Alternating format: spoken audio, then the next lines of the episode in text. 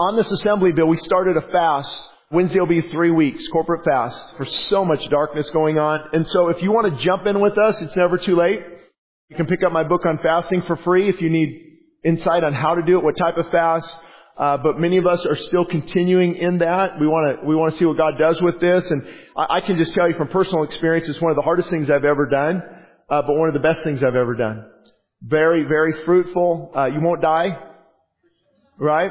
So today's 18 days for me, mainly just water, and about lost almost 20 pounds, and I've gained a lot of spiritual weight. Uh, and people say you shouldn't talk about that. Well, this isn't a private fast. It's a corporate fast, and I believe God has called me to lead. We've got we've got uh, other places that are getting the, the, this information out there. Call the nation to a corporate fast. Joel said, "Call a sacred assembly. Sound the alarm. Call a fast, corporate fast." How do we know Jesus fasted? must have talked about it. How do we know Ezra fasted? Well, he notes it in his book. How do we know Nehemiah fasted? Well, guess what? How do we know Esther fasted? Well, it, it, it's, it's, it's not that you don't, shouldn't tell people, it's the heart behind why you tell people. That's the whole point. Context is king in Matthew 6. It says you shouldn't talk about your fast. Right, if you're arrogant and wanting to boast, absolutely, keep your mouth shut. But if you want to encourage people, motivate people through brokenness and humility and calling a corporate fast, there's nothing wrong with it. And so I just want to throw that out there for the armchair quarterbacks online. Nobody here. You know, Social media is ruthless. That's why I went a year and a half without looking at any comments. And I, and I started to again. I said, now I know why I did that. And then people say, but that's not, that's prideful to not take, well, I take constructive criticism from those who love me, but not from some people I don't, somebody I don't even know sitting up in Montana. Upset I'm talking about fasting because he loves his big, his cheeseburger. You gotta, you gotta look at, you know, who's, who's, who's giving you this constructive, and I've noticed it. Everyone who criticizes me about fasting has never fasted.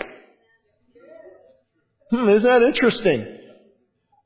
The medical profession thought you die after 10 days, about uh, 80 years ago. Thought you die after 10 days of food. And people like Herbert, Herbert Shelton and others uh, would uh, would challenge that, and people went a long time doing these things. And just and just anyway, that was a long rabbit trail. Let's get back on track. Is anything too hard for God?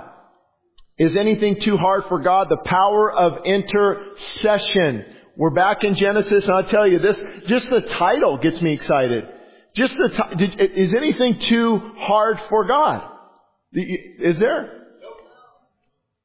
My kids will ask me, oh, can he, can he, is there ever a rock too heavy? You know, that God cannot, or a planet too, uh, you know, it's, it's not get silly stuff. There's nothing too hard for God. Okay? Now, what happens is we don't align ourselves up with His will, so we get frustrated. I, I, I know God can do this. Why isn't He? Well, that's a whole other issue, but I want to talk about this topic. It's been burning in my heart all week, and that's usually a good sign. Hopefully it'll burn in your heart. That's usually how this works. I have the fire right now, and then I want to just put the pews on fire, and then I just go home. And then we'll do it again Wednesday. And, and, and Wednesday, I'm in, in Psalm, I think, 19. So make sure you're here Wednesday at 6 o'clock. We're going through the book of Psalms on Wednesday nights. I'll tell you, you like Sunday morning. Wednesday's unplugged. It's, it's just, it's just an incredible environment. What happens, uh, you know, that's, I'm going to convict too many people. So I'll get back to track here. Genesis 17 through 18. Now to give you a little backstory, Abram, well it's, it's not yet Abraham, his name is Abram, and he's approaching a hundred years old. And his wife Sarai is approaching 90. So, God wants to establish his covenant with Isaac, Abraham, Isaac, Jacob. Sarai and Abram said, no, no, that's not possible. We're too old back when we talked a few weeks ago. But is there anything too hard for God? If God says, this is how I want to do it, you're not going to negotiate. You're not going to change his mind. Now you might intercede. I'm going to get on uh, into that in just a minute. But this covenant was with Isaac, Abram's son. Abram, Isaac, Jacob, the 12 tribes of Israel. And so Abram is trying to, uh, to fix the problem, or fix what he sees to be a potential problem. Like, I can't have a baby. I'm going to have to have my maid servant have a child. And, and God said, nope, nope, I'm going to still bless you, Abram. There's something about going through Abram's lineage that God wanted to do. The seed would come from Abram. And then also Sarah was 90 years old. Here's what's interesting though. I don't think, I, I'm, because I'm paraphrasing a lot of it, it'd be, it'd take quite a long time to go through each. Uh, what I'm doing through, going through the Bible, it's not verse by verse. Uh, it's principle through, through, principle through principle. And a lot of times verse through verse, but sometimes it's just getting to the, the heart of what the context is. And so God said, because of this covenant with you, your name is no longer called Abram.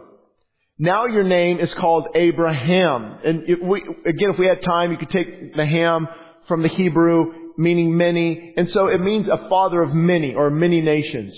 And then Sarai was changed to Sarah to be the mother of those many. And here's what's interesting. I read, when I read commentaries, because I always like to check what I'm, I'm thinking, uh, I look at Jewish scholars too, believe it or not, rabbis. Just, you know, just, I mean, they have some good insight on Jewish history.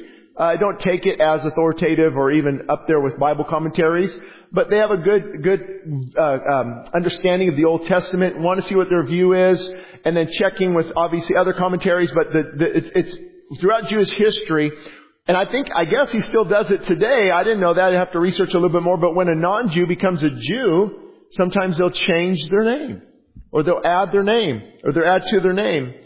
So the point is, when God gives a new name, it often establishes a new identity or a change of course for the person. Anybody else you can think of whose name was changed in the Bible? Jacob, that trickster? You're, Saul? You'll no, you'll no longer be called Jacob, but Israel, Israel.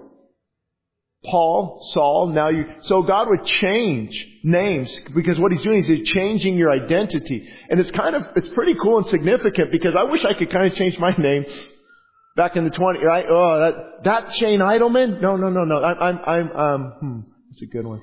No. Yeah, because you change that identity and, and, and who God has called you to be. Now, granted, it's good to keep our name sometimes. I'm not, I'm not saying that. I'm just saying it, it's a cool concept. And so it, made me think this morning and this week, do you need to change course? Do you need to change course? You can't change your name, but do you need to change course. It's very, it's a very simple formula. I talked about it all throughout Rend the Heavens. The formula is the three S's. Always remember these three S's when things get, get, get tough. Seek, surrender, and serve. Seek God with all of your heart. Surrender everything and begin to serve. You watch what God does with that type of person. I would say, I, I would tell you by, by the grace of God, I'm up here this morning, but by the grace of God, seeking and surrender played a huge role. Seeking God with all of our heart. And that's why some of us love to worship and some people don't because they're not seeking God. I'd be bored to death if I wasn't seeking God too. When is this over? I did my church for the month. Praise God. But see, there's no, when there's a seeking, there's a yearning. There's a desire. There's wanting more. Many of us are still wishing we had church tomorrow night. Rend the Heavens we'll keep going, even though it's exhausting. And so, but see, there's a, there's a seeking. Now, I don't often feel like it, right? But feelings are the caboose of the train, not the engine. The engine is perseverance, discipline, focus, fortitude, and then the feelings come. And then when they come, oh boy, do they ever. That's when God begins to pour into your heart. He's a rewarder of those who half-heartedly seek Him. He's a rewarder of those who diligently seek Him. And if you look up that word, uh, I believe it's, um, I don't know the exact passage, but that Greek word, it's like a, uh, have you ever heard of dripping? We're getting it fixed in our shower soon. And you can eventually see what starts to wear in the hardest rock, what starts to wear in there. I've, I've, when I was in construction, I would go on leaks that were going on for a long time, and you could see in the concrete a divot. What, how, how did that little water do that? What about if the first drop of water gave up? And see, God says, I am a rewarder of those who seek me like this. Even when I'm hitting hard soil, even when I'm not seeing the results, that's the person I will reward. And we've been brainwashing our, want to talk about brainwashing, we've been brainwashing our American culture on immediate gratification. Microwave Christianity.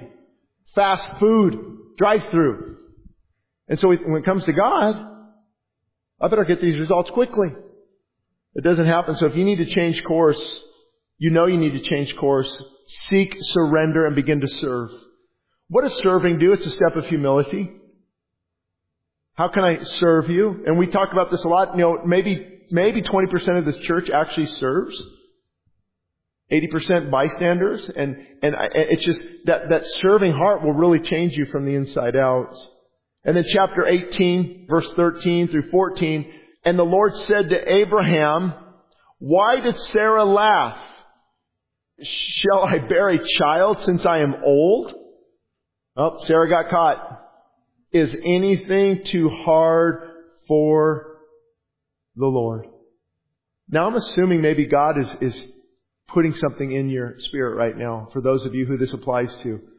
There's something that you've been praying for. There's something that you've been waiting on God and, and He will take scripture and have it come alive in your heart. And, and th- there, there's something on the brink of happening. I, I, I knew, knew this was not possible, but, but nothing is too hard for God. And then God said, at the appointed time, I will return to you according to this time of life, and Sarah shall have a son. Incredible. If God wants you to have a child, you're going to have a child. God can work behind the scenes. So basically, when the impossible becomes possible, and listen, I, I'm careful. I don't like those hype, hype up preachers. They just hype it all up and it's just like everyone's going to receive a blessing. Your impossible is going to become possible today, all of us. That, that's not true. But I, but the concept is very true. When the impossible becomes possible. So here's the key to removing doubt and discouragement in this area. It's always according to God's will, His way, and in His time. So if you're wanting God to do something, you better make sure these three line up. Is it according to His will? Because you know not everything we ask is according to God's will. Amen? Is it just me who's fallen on my face before on this one? One person did two. Okay, three. That's not bad. We know we've all had to struggle with that. And so if, if, if, if God is, is, if you're thinking God is going to do something impossible in your life, I mean, it's just, just, without God intervening, it doesn't make sense. Have you ever been there? If you, if you hear me talk about the, how we purchased a radio network, this definitely applies. Uh, and, and, other areas and, and people coming to know the Lord who you thought it's in, impossible. Things being restored and renewed that you thought would be impossible. Maybe health issues and, and the impossible becomes possible when it's according to God's will. So the first thing I have to do is to d- determine, is this prayer lining up with God's will? Is this what God wants to do right now? And that's why the old timers used to say, we were pressing in, or we camped out, or we held on until God answered our prayers. All night prayer meetings, or maybe two, three, four hours in praying, and they get up and they say, oh, God has heard our prayers. See, that often doesn't happen after five minutes. I can tell you, as God is my witness, sometimes it takes some pressing in and some persevering and you find out, is it line up with His will? Now, are we going to do it His way? Anybody try to do it your way?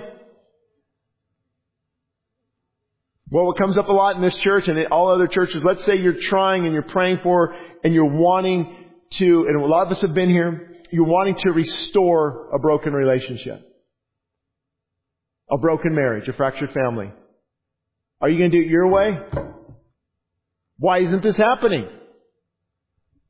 I'm sending flowers. I'm texting verses. Sometimes you need to shut up and leave them alone and go spend time on the mountain with God. His will, His way. What is God, how does God want to do it? See, I, I wish I could get this in the hearts of most Christians. If God wants to do something, He's going to do it. You don't have to help God out. Many times I'm like, well, God's not going to do it. And then He just does it. I'm like, how did that happen? He didn't even need me. And so if God wants to do something, your posture is what's important. As you wait upon God, He, you will renew your strength. Lord, I want this to happen, but I'm not going to bother them anymore. I'm not going to do this anymore. I'm just going to serve you and God, I'll let you fix it. His will, His way, in His time. The difficult part, portion of that, isn't it? His time. And we believe that God hears our prayers. Family matters. Anybody have those issues? Proverbs 14:26 In the fear of the Lord there is strong confidence and his children will have refuge. So you can say, Lord, according to your word, I'm going to pray for my family. I'm going to fear you, have reverence for you, and in that confidence, my children will have a place of safety. And then spiritual warfare. Isaiah, when the enemy shall come in like a flood, the Spirit of the Lord shall lift up a standard against him. So when the enemy's coming in and pushing against you, there is spiritual warfare where God can raise up that standard. Basically, raising up a standard in the Old Testament was like raising up a battle banner. They would lift up the banner. They didn't have cell phones back then. They couldn't contact people. They would lift up a banner high and people would see that would be a call to fight, a call to action. And the Lord will lift up a banner for you. And then there's deliverance. I sought the Lord and He answered me. He delivered me from all of my fears. I guarantee that didn't happen in five minutes. That might not have happened in 50 minutes. That might have been a week or two of travailing and crying out to God and getting up early and putting Him first and making prayer a priority. God became an all-consuming passion. And then at the end of the day, He can say, I sought the Lord with all my heart and He answered and He delivered me from all my fears, all my anxiety, all my discouragement. But it's that seeking. Did you know seeking God is fighting? It's spiritual warfare. You're telling your flesh to shut up and come with you? To morning worship or prayer or, it's funny, we, I say, Shane, stop saying morning worship. I, I don't get up early. Well, we have evening worship. You don't come to that either. Stop making excuses. It's not convenient. The cross wasn't convenient. You need to get convenience out of your mind. Following God is never convenient. It's never popular. There's travail, there's perseverance, there's persecution, there's fortitude, there's strength.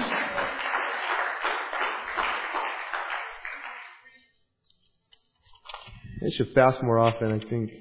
They feel the Spirit of God just, just, just pouring into people. It's what we desperately need. What about your calling? Or any, are any of you wondering, Lord, what do you have in, in store for me? What, what's my ministry?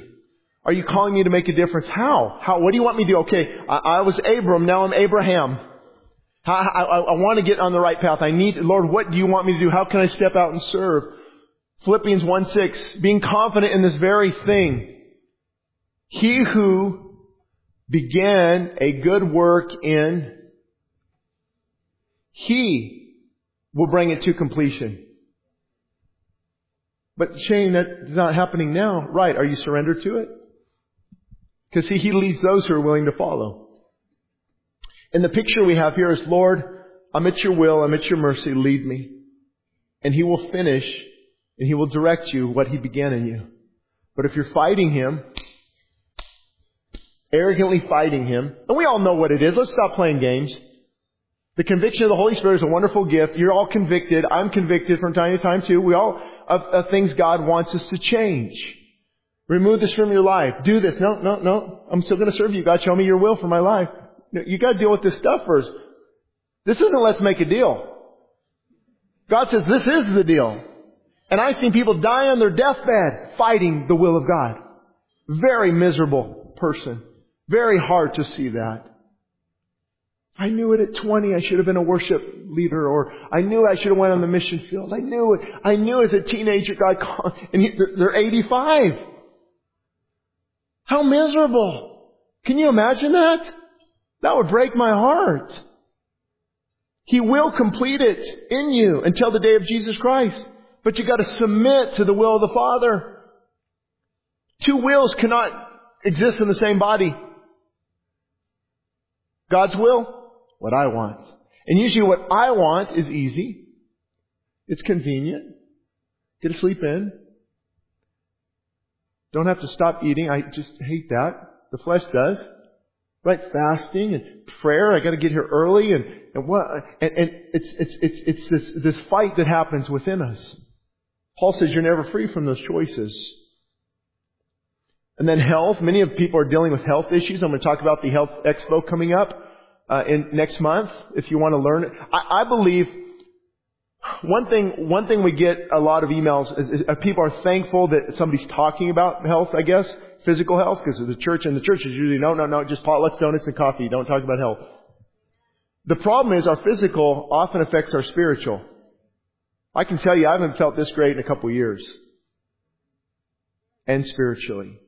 Because when you take control over the fleshly appetites, there's a spiritual benefit.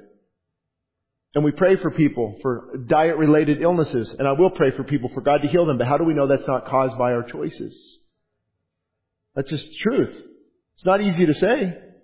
I don't come up here and go, hope everyone comes back and likes what I said. I hope they, I hope they get convicted by what I said. Because conviction causes change. Exodus 23, worship the Lord your God and His blessings will be upon your food and on your water and He will take away sickness from among you. Now you can't just put this verse into your life. You got the context. Is there a sickness in the camp of Israel? After they exodus, that means they exited from Egypt. There's sickness in the camp of Israel. Why is there sickness? Disobedience to God. And I'm amazed at how many times we never talk about that either. If you say sickness can be the result of sin, people, oh, can't believe you said that, Pastor. Well, it's in the Bible. It's not all the time. I would actually err on the side that it's probably not due to that because all of us would be sick.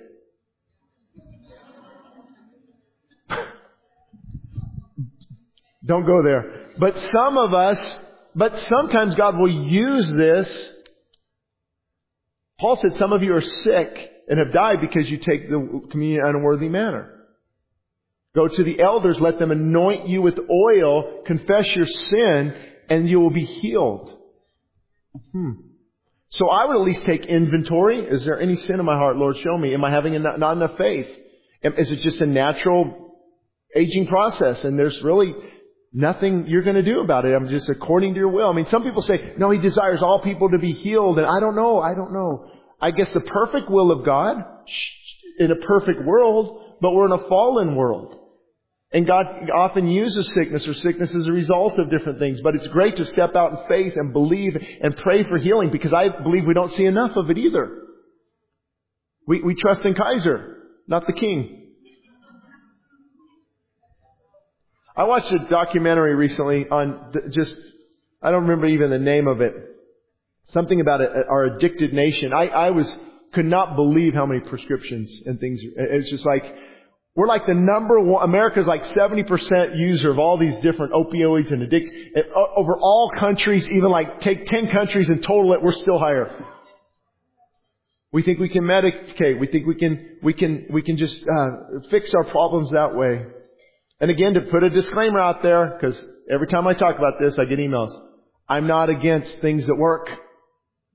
So if you need a serotonin uptake inhibitor, great. If you need something and you feel God's leading you, hey, that's up to you, God.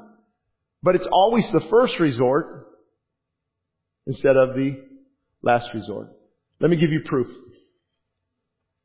Don't raise your hand, but a majority of people in here at the next service are taking high blood pressure medication. I could get them off of that medication within two to three months. Easily. I did a thousand times over when I worked in the gym industry. It's done. Get off your metformin for diabetes. Just telling you, we're telling our liver to not produce, do this with glucose. We're, you can, ah, off, done. Why don't they want to do it? It's hard. We've been conditioned. Microwave Christianity. We've been conditioned. How many, look at this, how many, how many people could be off of these things and feeling better? Listen, even blood pressure, you begin to take, uh, you know, things, blood thinners and Coumadin and things like that that, okay, they do, but then it slows you down. Lowers your blood pressure. I don't have enough energy. Now I don't feel well. It, could it be that we never do anything from God, for God because we don't feel well? And so you tell me physical doesn't affect the spiritual. The problem is nobody ever wants to talk about it. So, that was a rabbit trail. I wish this was second service because I got a long ways to go still. I might have to do part two. Okay, in part one we see that nothing is impossible for God. Correct? Now we're transitioning the part of the sermon, the power of intercession. The power of interceding. and we're getting into Sodom and Gomorrah. Let me explain intercession. Sovereignty is when God does something. God's declared it. It's going to happen. That's sovereignty. Intercession is when I ask God to intercede. Isn't that interesting? You can intercede for something that maybe God was not going to do. And we don't understand His perfect will and His permissive will. Look, trust me, I've studied it till I'm blue in the face. I don't know how this works. Thank God you do. But there's, you can change the hand of God from time to time. Certain things are His sovereign declared will. It's going to happen. No, good luck. He actually told Jeremiah, stop praying for this nation. They are destitute for destruction. So that's what intercession is when we ask God to intercede. It's basically when we go to battle, when we call down heaven, when we travail, seek, pray, and fast, and God says, I'm going to honor that discipline in that person. I'm going to honor that heart. I'm going to switch and change gears and bless that person for crying out to me. That's what intercession is. It's interceding on behalf of the people. I don't know if I have it. Let me see. I don't want to forget this. I just want to give you a glimpse of this. Sorry, media. Ezekiel 22. It's in there somewhere. Ezekiel 22. Thank God for the media team. We are so blessed here.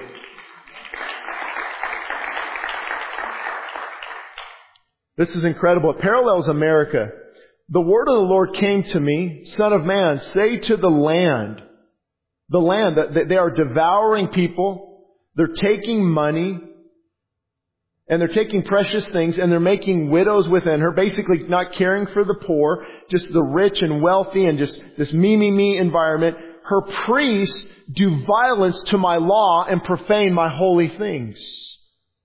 I just saw on social media that a church, United Methodist something church out, out of our state is having a drag day where a drag queen is going to read to the children or do some type of event. At a, yeah, don't be surprised. A lot of pastors are not believers. Look at the fruit. Look at the fruit. And they'll let you know it's in your face. They'll put a rainbow on their sign out front. And they, they, they think people like me are heretics. I don't recommend it, but the name caught me. Yesterday or the day before I went on, it says American Heretic on Amazon Prime or something like, oh, that's interesting. Well, guess what? It's not, it's, the heretics are actually the ones giving the movie, coming against conservative Christians. And it's so, you, there, there's so many lies and deceit in what they're saying. I got maybe 10 minutes like, this is junk. What a bunch of baloney, a bunch of gar- They don't know the Word of God. And so it's happening.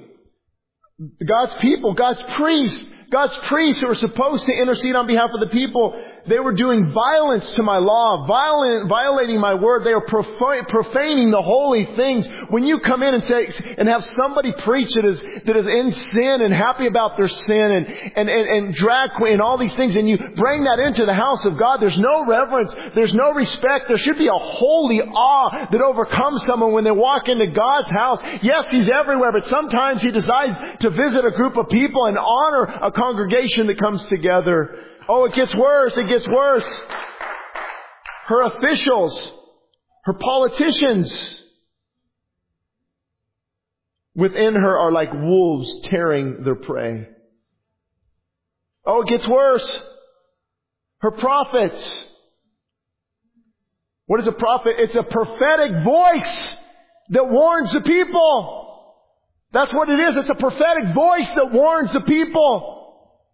Show me a prophet that wasn't prophetic in warning the people. Show me one. They were rough. They were hard.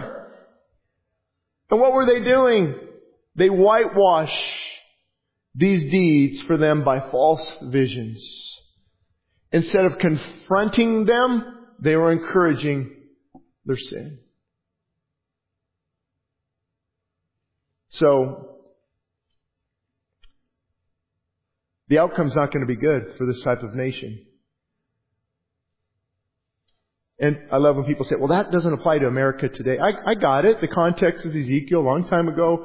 But uh, there's principles that still apply. there are principles that still apply. And here's one amazing principle. I don't know if we have it up there. I might just going to read it myself. Ezekiel 22, 30. After all this, here we go. I can almost come to tears. God said, I looked for a man. I looked for someone. I sought from among them. I looked for someone. Would you stand in the gap? Would you build a wall? Would you intercede on behalf of the people? But I found no one. Does that same call goes out today? I believe it does. That's a driving passion of my heart. I'm seeking the eyes of the Lord go to and fro throughout the whole earth to show himself strong on behalf of those whose hearts are loyal to him. There is hope for this nation. There is hope for California. Let me tell you, I believe that revival can come from California. You put, te- listen, hold on, hold on. You add up Texas, Idaho, and Florida all together, I believe a revival can come more from California. Why? Because the darkest spot is where the light of the gospel penetrates. And God says, I'm going to take that dark, forsaken area, and I'm looking for men and women who are crying out to me and calling out to me. They might even fast. They might even seek the heart of God, and I will answer that people.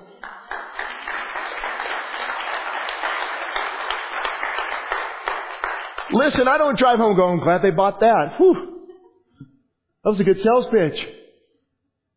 I eat and breathe it. Revival is our only hope. You pray for your children, you better pray for a spiritual awakening. 2022, more red, more red states, that's not going to change anything. 2024, if we could just get so and so back in there. Can't say his name today because then I get hate mail. That's our answer. You actually could cause a lot more friction. And I'm all for good, I'm all for the right people. But we become so arrogant and so haughty. God says, I look, I look, I saw it. I sought for a man, a woman among them in California. There's a prayer meeting. There's a prayer meeting. I see it. I hear it. They're contending. They're having church every night. They want to meet with me. The door people are coming in before we could even open the doors. There's a hunger. You don't think God hears that? So it begs the call, where are you, church? Where are you, church? A lot of us have been doing this for years. Where are you? No, you know, Shane, I'm tired. It's not convenient. Now you know our problem. Am I not just shooting you straight? I know it's difficult. Please don't misunderstand. If I wasn't pastoring the church, I probably wouldn't be here all the time either. So I have great compassion, but I'm also called to motivate and to shoot you straight and put, trying to put on our big boy pants to some of you men. Lead your family. Lead your family. See, I'm going. I'm going to seek God. I might not feel like it, but I don't care what my feelings say. I'm not going to eat today. I'm going to tell King's stomach to shut its mouth. As I've been in prayer since 8 this morning, Lord, if you want me to say this stuff, please don't let me say it out of anger or frustration. Please, God. I've been pleading. But it's been my heart burning on my heart. I don't know what to do with it.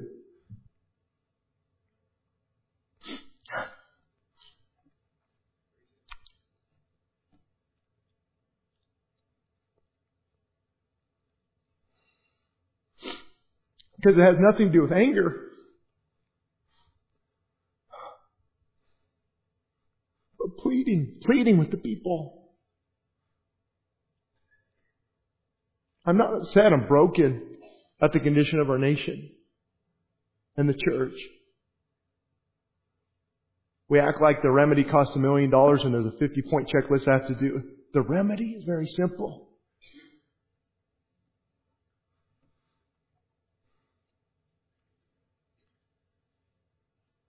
Now I can understand Jesus crying out, drink of this water and you'll never thirst again. He who believes on me, he who believes on me, as the scriptures say, out of your belly will flow rivers of living water. Where, where are these rivers of living water for most of us? Where are they? You look like Mono Lake. Dry and dead, no life. This fresh Owens River or Rush Creek or whatever runs right into it. Fresh, beaming with life. Into this dead, barren lake. Where's the living water? Gene, how do I get it? Everything I've just been talking about. You seek God like never before.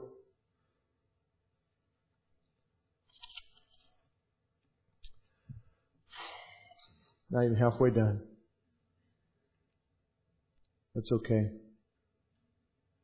This is important. I, I need to talk about this though. Verses 20 through 21.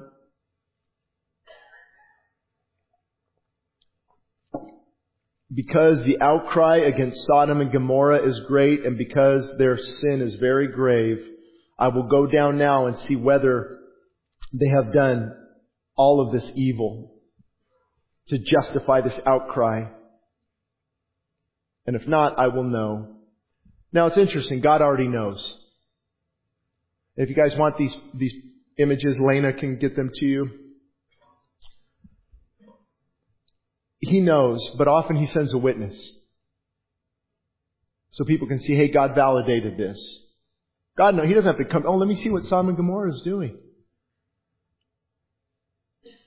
Remember in Revelation, come out of her, my people. Come out of you, my people, lest you share in her sins and receive of her plagues. Come, let me, let me see what's going on in Babylon. And, and so God will send witnesses and maybe Lot was crying out. We don't know maybe who was crying out for the inhabitants and what is this outcry? Here's the key. Sin cries when it reaches a gross and perverted state. You think Sodom and Gomorrah is bad. Have you driven to Hollywood? Do you know we have the number one producer of pornography in the world? 45 minutes away. And when I was studying on that topic, I, I could not believe how perverted it's getting. Father, son, mother, child. What is this? What, am I in the twilight zone? See, perversion will grow and grow. You know, you, you talk to, you watch those interviews with Jeffrey, Jeffrey Dahmer or the guy who adopts Dobson talked to in prison before he's executed. And it all starts something, you know, yeah, this, and then it got more wicked and more perverted. And more wicked, more perverted. I couldn't satisfy. That used to satisfy, now it's not. You know it's big now? I mean, don't look into it, but wife swapping, partner, what, what, is it? What, God, what do you, I'm, I'm surprised a lightning bolt hasn't hit. you know, I mean, it's just because the remnant is holding that line. Holding that line.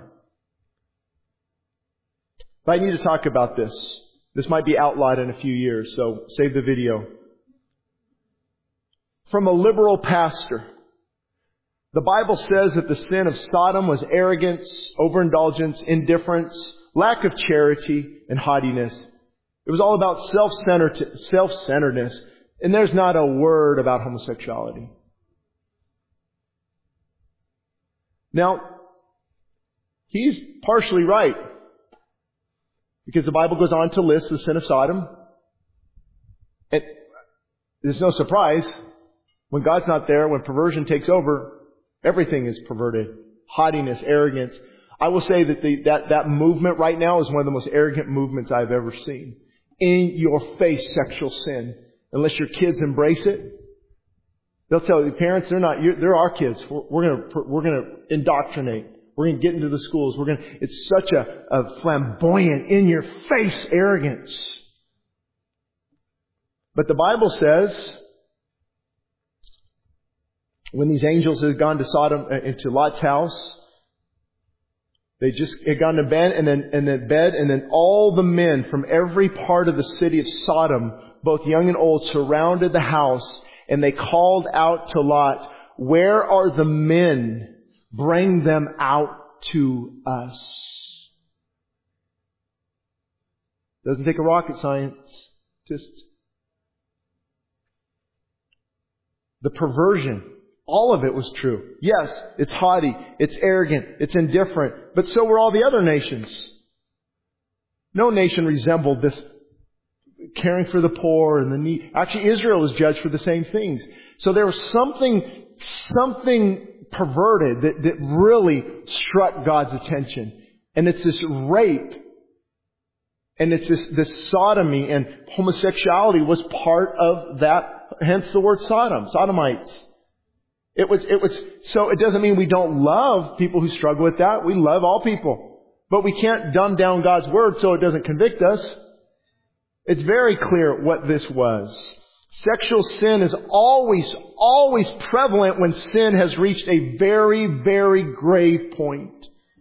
The Roman Empire before it fell, sin had reached a very, very grave point. And that's why we care about legislation. That's why we care about what Hollywood's producing. That's why we have a heart for these things because when sin, I can't even imagine being a teenager today. Can you imagine just at your fingertips? And sexual perversion, it's reached a very grave point. And here's what you're not going to hear much. Romans 120. For since the creation of the world, His invisible attributes are clearly seen. In other words, hello, there's a God being understood by the things that are made, us, even His eternal power and Godhead, so that they are without excuse. This is why you can't say, what about the guy in Africa, mountain down the jungle, never heard of mission, what about him? He just has to look up how did I, what is, how did I get here? How does my heart know to beat? My livers know to function? My, taking oxygen through the lung? How does that happen? How does my cell, one, trillions of cells in your body, these little things, with mitochondria and the nucleus, how does that all work? I guess it all just happened because some atheist said amoeba came out of some slime and I gotta tell you, this is, this, is don't worry. Cause, um, I do a lot of research on uh, health and fitness, as you know, and I like to study epigenetics, biochemistry, and things that are just very interesting to me. And fasting is one of those things, autophagy, and how your body will break down cancer cells and, and disease things in your body first. That's the point of fasting a lot of times and for physical reasons. And watching all these guys, they are so smart. You know, Dr. Walter Longo, for example, UCLA, uh, longevity, and uh, Dr. Alan Goldhamer, and you know, and like, and then they they said, and because of our evolutionary design, like, what?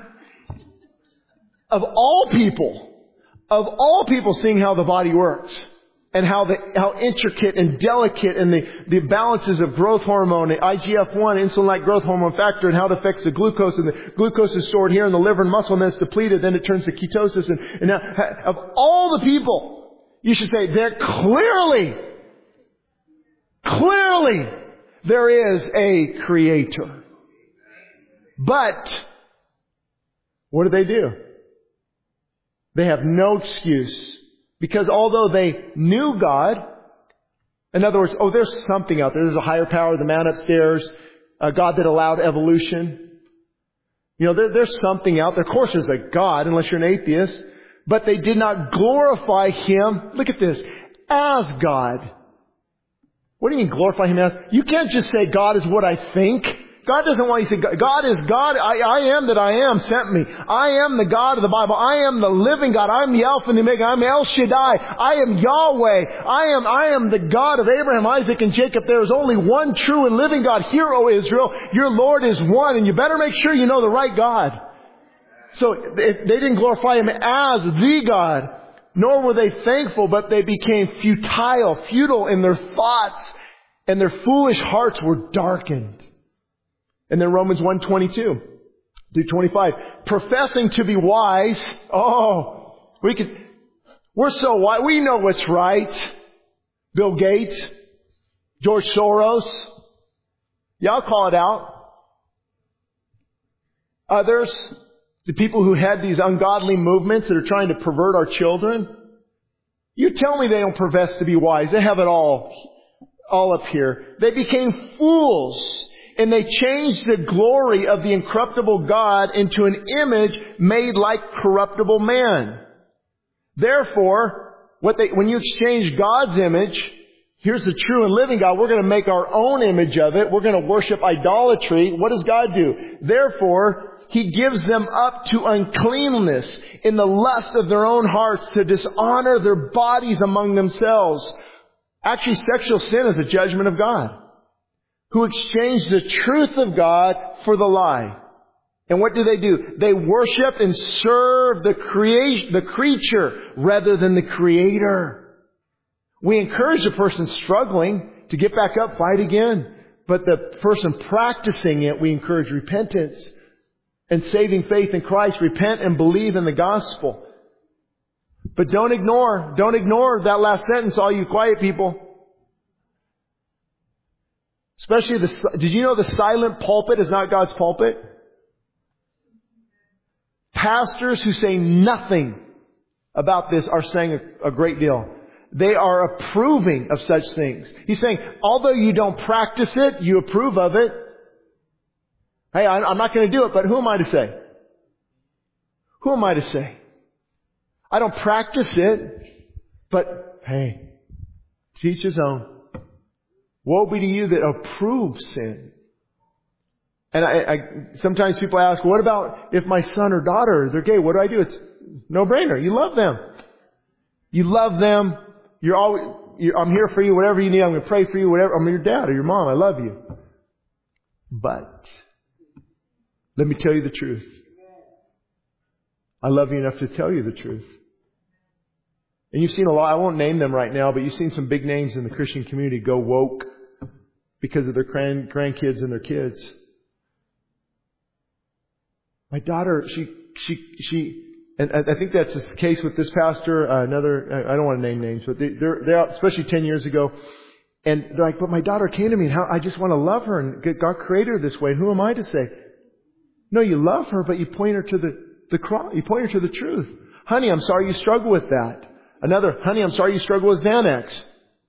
I'm, I'm sorry you struggle with pornography, with this opposite sex. I'm, I'm tired you, I'm sorry alcohol's got you bound. I'm, I'm tired you struggle with suicidal thoughts and your depression. I see they're struggling. And you love them through it. But you don't confirm, validate. Silence speaks volumes. Does it not? I've even seen people who you wouldn't, maybe not borderline homosexual, but they would change because of worshiping their body and, and loving the physiques and, and it would, it would start to change them. They begin to have, why am I drawn now to this? Why? Because they're, they're, they're exchanging.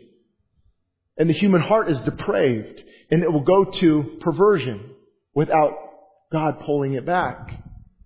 And so, Romans 126 through 27, for this reason, because they exchange the truth of God, they are rejecting God, they're worshiping themselves and the human body.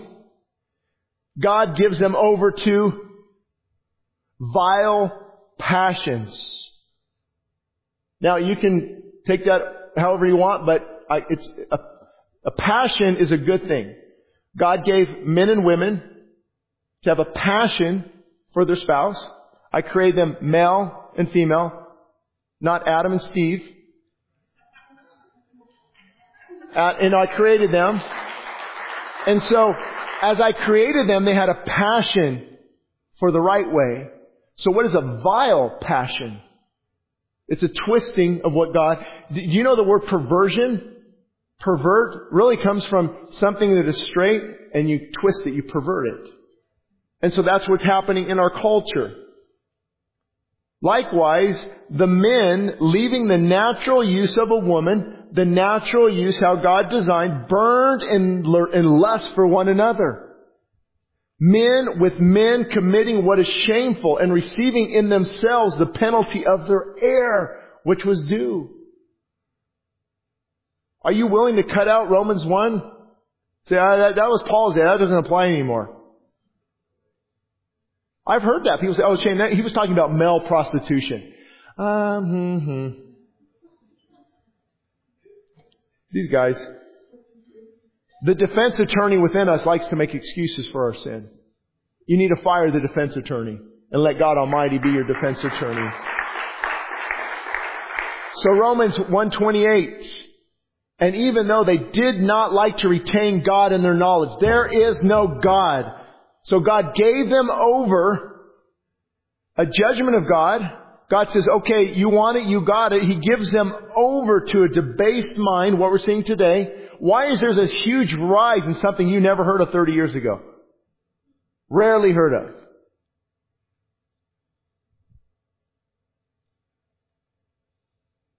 God gave them over to a debased mind to do those things which are not fitting, being filled with all unrighteousness, sexual immorality, wickedness, covetous, maliciousness, who knowing the righteous judgment of God, that those who practice such things are deserving of death. Boy, the Bible doesn't sugarcoat much, does it? What does he mean? If we practice these things, that's why some says, I'm a practicing, you fill in the blank. I'm practicing this. There's a judgment for that practice because it reflects the heart. Now here's a big one. Not only do the same, but also to those who approve of their practices. All these people, all these pastors keeping silence, keeping silent, their silence speaks volumes and God hears. God hears the silent pulpit. Because the silent pulpit is not God's pulpit. Speaking out the truth in love, speaking the truth, wanting to help people. Hey, I'm not going to say anything, I'm just going to prove. I'm, I'm, I'm not going to say anything, it's up to them. You just approved of their lifestyle. You're approving of that. Just because, well, don't engage in it, yeah, but you don't think it's wrong. Be careful. It, it will show where your heart is at. And so next week I'm hoping we can get back um, into this whole point of intercession. It, maybe it'll be more of a message on prayer next Sunday. Make sure you're here. There's so much here I want to I want to share on my heart with you. Uh, but one thing I do want to put up as we close Matthew 6 6 from the Amplified Version, maybe to encourage some of you at home. Matthew 6 6. But when you pray, but when you pray, what? Go into your most private room, close the door, and pray to your Father who is in secret, and your Father who sees what is done in secret will reward you openly. And we know from Jesus' prayer, Our Father who art in heaven, what? Hallowed be thy name. Here's what's, here's what's encouraging this week.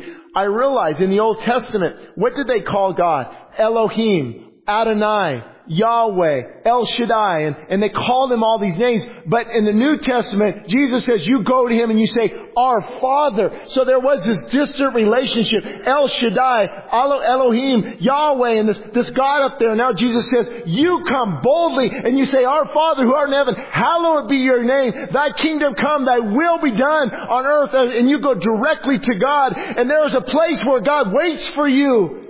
Is there a place where God waits for me? There's a place where God waits for you. Jesus said, when you go in, close your door in that prayer closet. And God says, I'm waiting for you. How many people is God waiting to hear from, but they don't have time for Him? They're too busy. Sin has got them so bound. When you're shut out with man, you are shut in with Christ. The disciples didn't say, teach us to pray form. They said, teach us to pray according to your will and the Father's will. This, is this heart for intercession. And so I'm going to put something on the screen, um, five areas of intercession. We're going to do that next week, but just wanted you to see it before we go into worship. And no doubt there's people interceding for you right now, those watching live or later, or even here this morning. There are, there are people interceding for you, for your salvation. One of the things that shocked me the most, I shouldn't say shocked me, but it, the first year or so planting the church, did you know, I don't know if you know this or not, but not everyone who comes to church is a Christian. And it's a, it's probably more than you think.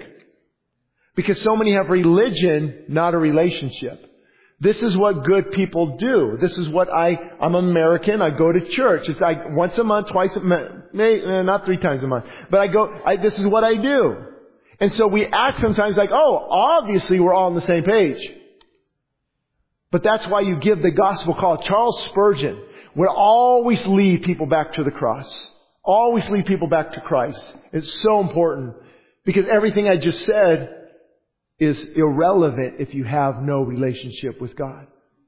So I just want to throw that out there this morning. If you need to repent and believe in Jesus, don't, don't ride your parents' coattails because you can't. Don't say, well, I go to Westside Christian Fellowship. That doesn't matter. I used to ask my family members, uh, when my, after my dad passed away, my uncle and different people, and I'd ask them about this topic and say, oh yeah, yeah, we're good. We're Baptist. What does that mean? And usually that's not a good answer. Because they're counting on what? How they were raised. You'll hear this a lot too. Oh no, I'm, I'm Catholic. What did you do with Jesus Christ? Oh, I'm good. I'm good with the man upstairs. Good how? Because I'm a good person. No. Repent and believe. That's the only way to the cross.